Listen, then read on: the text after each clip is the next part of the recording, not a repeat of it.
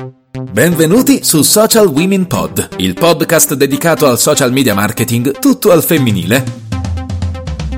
E prima che mi caccino via, lascio la parola a Chiara Landi. Ciao a tutti e benvenuti nel terzo episodio di Social Women Pod, il podcast dedicato al social media marketing tutto al femminile. Oggi parleremo di social media marketing, ma in particolare di content marketing con un ospite. Entriamo nel vivo, ma prima vi ricordo di seguirci anche su Facebook, di seguire la pagina Facebook Social Women Pod per restare aggiornati sui nuovi episodi. Iniziamo! Social Women Pod con Chiara Landi.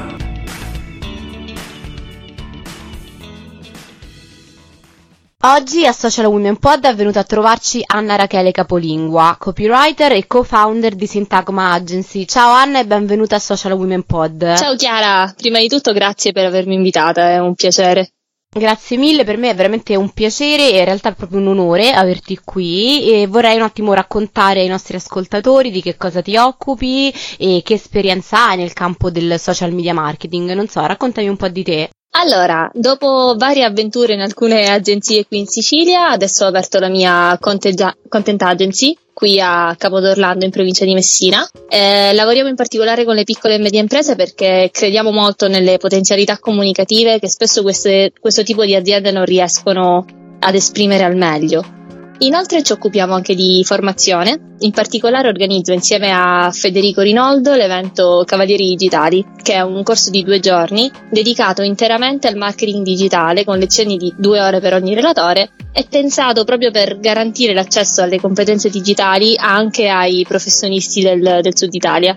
Molto molto interessante, tra l'altro quindi capisco diciamo che sei effettivamente un'imprenditrice, nel senso che lavori sia nella parte operativa, quindi di content marketing, creatività e copywriter, adesso lo vedremo meglio, ma anche effettivamente organizzando un evento in questo settore. Quindi prima di tutto complimenti anche perché immagino che in Sicilia non sia facile, che sia una cosa diciamo nuova e quindi sicuramente è, è un valore aggiunto anche il fatto che tu lo faccia a Capodorlando. Quindi complimenti, sicuramente poi magari più avanti quando è l'evento esattamente? A ottobre, 11 e 12 ottobre, sì. Ok, quindi magari più avanti ci risentiremo e ci dirai qualcosina in più su Cavalieri Digitali. Sì, assolutamente, con piacere. Ok, allora entriamo invece nel vivo della puntata di oggi. Abbiamo detto che parleremo di content marketing, quindi partiamo con la base. Vorrei partire dal brief. Il brief non è altro, come sappiamo, che un documento, un insieme di materiali in cui il cliente va in qualche modo a riassumere quali sono i suoi obiettivi che vorrebbe andare a raggiungere con la sua campagna pubblicitaria. Di conseguenza, come possiamo immaginare, il brief è veramente importante, no? È fondamentale perché comunque è una sorta di documento preliminare preliminare, a partire poi dal quale andremo a creare, come dicevamo, la strategia per andare a creare la campagna di comunicazione per il cliente. E Anna, a questo proposito ti chiedo, quali sono le informazioni e i materiali che secondo te è necessario chiedere al cliente durante la fase iniziale del lavoro? Il consiglio che posso dare, o meglio, quello che di solito faccio io, è quello di cercare di ragionare da detective Cosa significa? Significa chiedere sempre tutto ciò che pensiamo possa essere utile per strutturare al meglio la nostra strategia. In particolare, se dovessi scegliere alcune informazioni fondamentali, prima di tutto direi la storia dell'azienda, quindi come è nata, come è cresciuta, ma anche dove vuole arrivare in futuro. Inoltre, quali sono gli obiettivi comunicativi che questa azienda vuole raggiungere? Ovviamente poi sarete voi a trasformare questi spunti in obiettivi strategici e per farlo direi di andare ad ascoltare la prima puntata di questo podcast perché eh, gli obiettivi... Se, ne, se ne parla lì. Poi direi di pensare al target, quindi ragionare a fondo su chi dovrà vedere i nostri contenuti e ragionare sui competitor. Il cliente potrà rispondervi, vabbè, ma noi non abbiamo competitor, Ecco no, non è così. Uh, fate sempre una o più ricerche e cercate di vedere cosa fanno gli altri. Io ho scoperto recentemente che chiedere al cliente direttamente in cosa i tuoi competitor sono migliori rispetto a te in questo momento porta a riflessioni davvero molto, molto interessanti. Ma questo è davvero utile perché in realtà spesso andiamo a sottovalutare questa fase, lo dico eh, per esperienza diretta, la, la sottovaluta diciamo il cliente stesso e magari non dà abbastanza informazioni, ma la vanno a sottovalutare poi effettivamente tutti coloro che devono rispondere a questo sì. brief. Quindi eh, sicuramente insomma seguire un po' queste regole e questi consigli credo che possa, possa essere fondamentale per avere una buona base. A questo punto io vorrei entrare proprio nel vivo, quindi superare un attimo la fase del briefing, diciamo così, e parlare di content marketing a tutti gli effetti. Parliamo quindi del tone of voice, il, il tono di voce. Come lo andiamo a stabilire e secondo te quanto è effettivamente importante essere omogenei con i vari post o contenuti no? che andiamo a postare sui vari canali? Secondo te, eh, non so, c'è qualche caso pratico che vuoi raccontarci? Cosa ne pensi al riguardo? Innanzitutto c'è da dire che stabilire il tono di voce di un'azienda è sempre un lavoro che richiede davvero tanto tempo e tanto studio, soprattutto se parliamo di piccole e medie imprese che spesso sono prive di documenti come le brand guidelines o eh, qualsiasi documento relativo alla loro brand identity, no? Quindi bisogna lavorare anche in questo senso. Eh, nell'assenza di regole, però, io spesso vedo grandi opportunità, perché con le piccole e medie imprese possiamo rapportarci direttamente con i proprietari e quindi comprendere i valori dell'azienda al meglio, toccarli con mano e quindi di solito cerco di pensare come se fossi, ehm, come se fossi un ritrattista. Quindi far parlare l'azienda nella maniera più naturale possibile. Essere omogenei è fondamentale. Perché? Pensate se un vostro amico, no? Da sempre taciturno e riservato, diventasse all'improvviso l'anima della festa e facesse, non lo so, pole dance senza nemmeno bere un po' d'alcol, no? Sarebbe preoccupante, giusto? ecco, un brand che parla in ogni posto in maniera diversa sembra uno psicopatico. Non è rassicurante, non è riconoscibile. Pensate se Apple iniziasse a parlare come taffo o viceversa. Dietro ogni bara c'è passione e cura nel dettaglio, per un prodotto che ti accompagnerà per sempre cioè, è inquietante, proprio inquietante, no?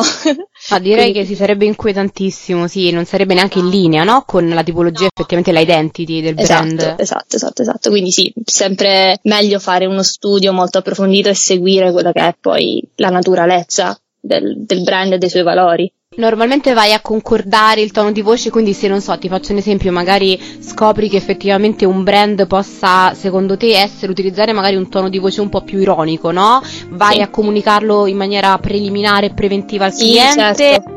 Quindi certo, concordi certo, sempre l'analisi si fa sempre insieme da questo punto di vista perché comunque ehm, l'azienda deve essere sempre d'accordo con ciò che si fa sui, sui, social a tutti gli effetti, quindi sì, si fa un lavoro comune, eh, si decide insieme come comunicare e, e, poi si va all'atto pratico, diciamo, con la creazione di tutti i post e di tutti i contenuti che comunque poi vengono approvati sempre eh, dal cliente prima di andare online. Ecco, hai detto una cosa molto interessante perché su questo poi spesso c'è una divergenza, comunque ci sono diversi tipi di approcci, quindi tu diciamo fai sempre approvare tutto preventivamente sì, dal cliente. Tutto. Io mando un calendario editoriale di, certa, di un certo periodo, certe volte mensile, certe volte bisettimanale, dipende un po' anche dal, dal, dal cliente, diciamo, dal, da ciò che comunica, dal quanti post pubblichiamo ogni, ogni settimana e, e sì, questo calendario editoriale è sempre approvato provato a monte prima di andare online, assolutamente. E questo mi, mi, fa pensare in realtà ad un caso abbastanza recente in cui secondo me forse non c'è stata questa approvazione preventiva,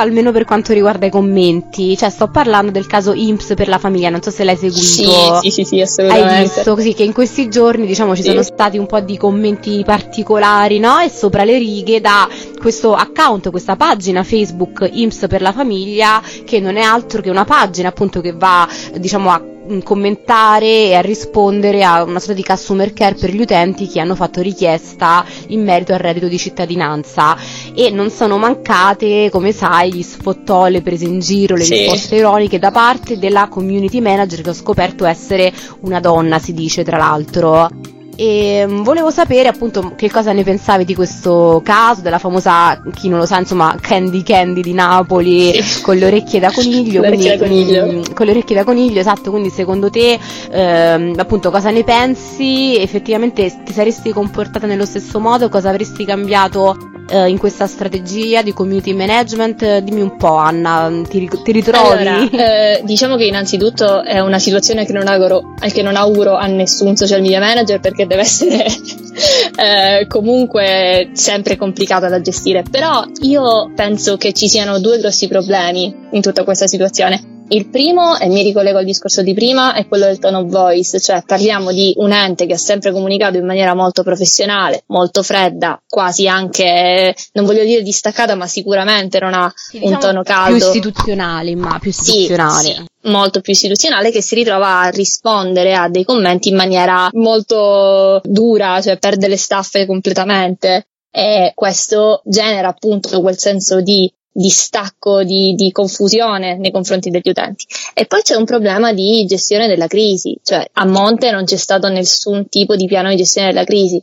Che significa? Significa che quando io vado a programmare la pubblicazione di un determinato tipo di post, che significa? Parlo di reddito di cittadinanza, quindi parlo di un tema molto caldo, parlo di eh, un'informazione molto importante per la mia community o comunque per le persone che seguono la pagina, dovrei in qualche modo prevedere il fatto che comunque arriveranno domande, critiche dal punto di vista politico, commenti di sorta, Certo, poi non posso andare a prevedere la tipologia di commenti tipo eh, mio figlio lavora in nero, cioè no, non posso mai pensare che una persona vada a scrivere qualcosa di questo tipo, lo capisco. Che bene è accaduto invece, diciamo. È accaduto, è accaduto. È accaduto.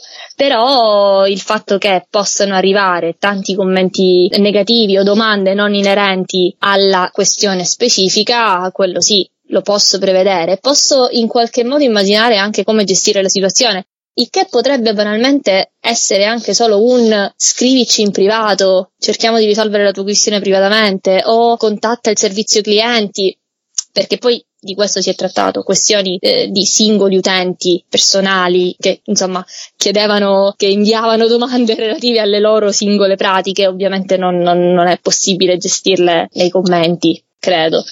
Sono perfettamente d'accordo, ti dico, a me ovviamente ha fatto sorridere molto no? la gestione sì, certo. di, di, questa pagina, poi durante la notte insomma è venuta, quindi eravamo un po' tutti lì a seguire in diretta questi, questi commenti meglio e queste risposte. Netflix. Sì, è meglio di Netflix, assolutamente meglio del Trono di Spade, però la penso come te, la penso come te, nel senso effettivamente qui sicuramente si nota la carenza del, di un effettivo piano di crisi, quindi una gestione della crisi errata, sicuramente molto probabilmente probabilmente ti dirò di più, ma bisognerà aspettare per saperlo. Mm, a mio parere si tratta di un dipendente o di una dipendente che poi non quel, non hanno quel ruolo effettivamente, quindi non sono poi dei community manager o dei social media manager, ma sono dei dipendenti statali, magari neanche formati, no? Per fare questa tipologia di lavoro. Però sicuramente ci, ci, ci permette anche di capire cosa è meglio evitare, no? E cosa non deve essere fatto. Andiamo avanti, invece cambiamo discorso. Abbiamo parlato di content marketing, abbiamo parlato di strategia, ma in realtà il content marketing non è appunto solo copy, non è solo strategia, ma è anche visual. Parliamo quindi della creatività a livello sia organico che sponsorizzato. Domanda proprio fredda, molto secca. Secondo te funzionano meglio i video o le immagini?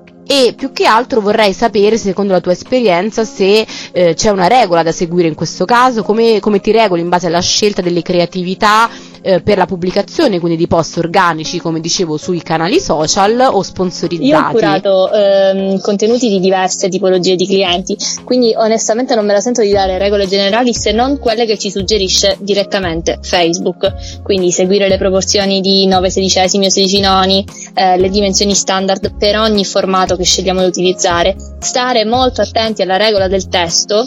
Il testo non deve superare più del 20% dell'immagine, non deve occupare più del 20% dell'immagine ed è Facebook stesso a mettere a disposizione un tool dedicato no? per il controllo della percentuale del testo nelle immagini. E questo è molto importante io ho sempre problemi con i clienti da questo punto di vista perché vogliono sempre mettere tante informazioni nelle immagini.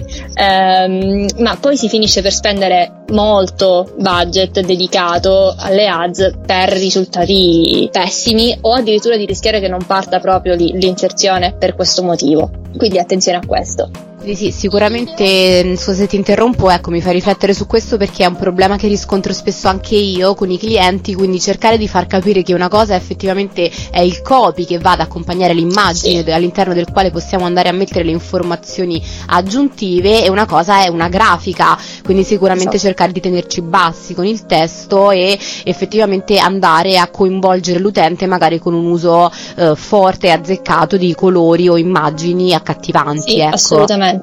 In questo senso possono aiutarci i video cioè creare degli slideshow magari con un pochino di testo in più, allora lì ha un senso. Funzionano meglio delle immagini? Mm, non in tutti i casi, ma secondo me, ma sicuramente ci permettono di raccogliere molti più dati relativi al pubblico, soprattutto all'attenzione del nostro pubblico, ci permettono di capire molto meglio quali contenuti funzionano meglio di altri.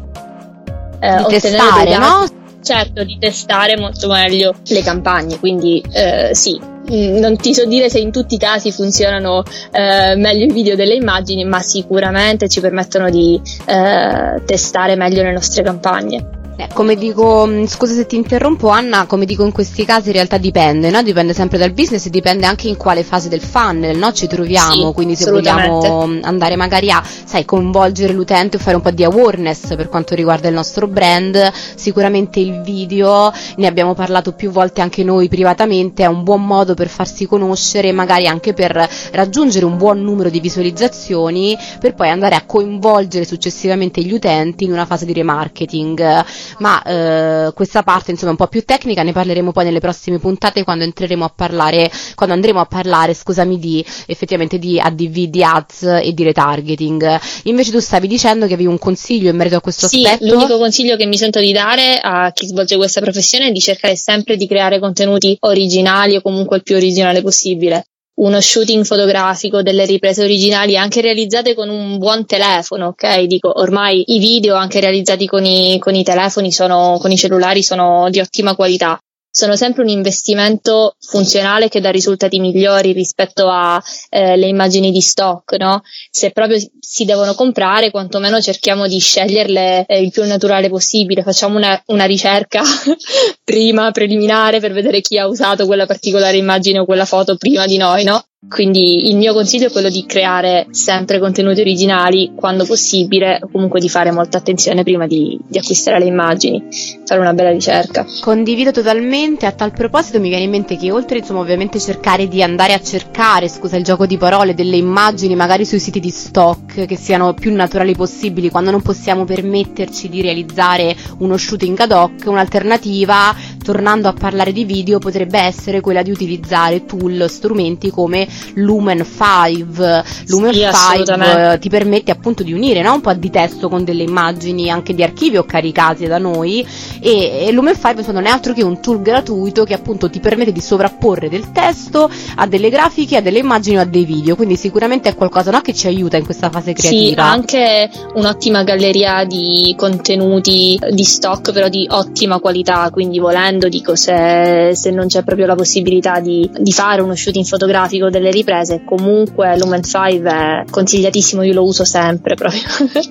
è ottimo, davvero un ottimo tool. Invece, parlando sempre di creatività, sei riuscita a testare direttamente le esperienze interattive, diciamo le ex Facebook Canvas un po' migliorate, no? integrate? Hai ottenuto dei risultati? Hai avuto già questa possibilità? Allora, io non le ho ancora testate, sono rimasta alle Canvas ancora, però ehm, ho visto diverse campagne realizzate da molti brand che le hanno provate e ho visto che hanno avuto risultati molto positivi, anche perché secondo me la possibilità di permettere all'utente di non uscire da Facebook, no? di avere tutto a portata di mano, rende sicuramente molto più performanti le campagne. Quindi sì, non le ho ancora testate, ma le voglio provare il prima possibile. Va bene, ma poi fammi sapere. in questo momento. no, certo, fammi sapere poi quando ti capita, magari poi così ci riaggiorniamo anche su questo aspetto. Allora, Anna, io volevo salutarti, volevo ringraziarti per essere stata nostra ospite. Volevo chiederti, però, ehm, alla fine, insomma, di questa nostra puntata, se ti senti di regalare agli ascoltatori un consiglio, un tip che secondo te è indispensabile, una frase, qualcosa, insomma, che secondo te gli ascoltatori ascoltatori e le ascoltatrici di Social Women Pod possano eh, conservare e poi mettere in pratica nella, nel loro lavoro quotidiano? Io vi dico di cercare le opportunità nei luoghi più inaspettati dove ve l'aspettate di meno perché ci sono. È molto, molto interessante e molto particolare in realtà perché è molto filosofica però in realtà molto vera molto vera anche perché appunto spesso le occasioni lavorative capitano con networking o quando meno te l'aspetti quindi sicuramente è, è un bel messaggio da dare. Quindi grazie mille Anna ancora per essere stati con noi, alla prossima. Grazie a te cara. Social Women Pod con Chiara Landi.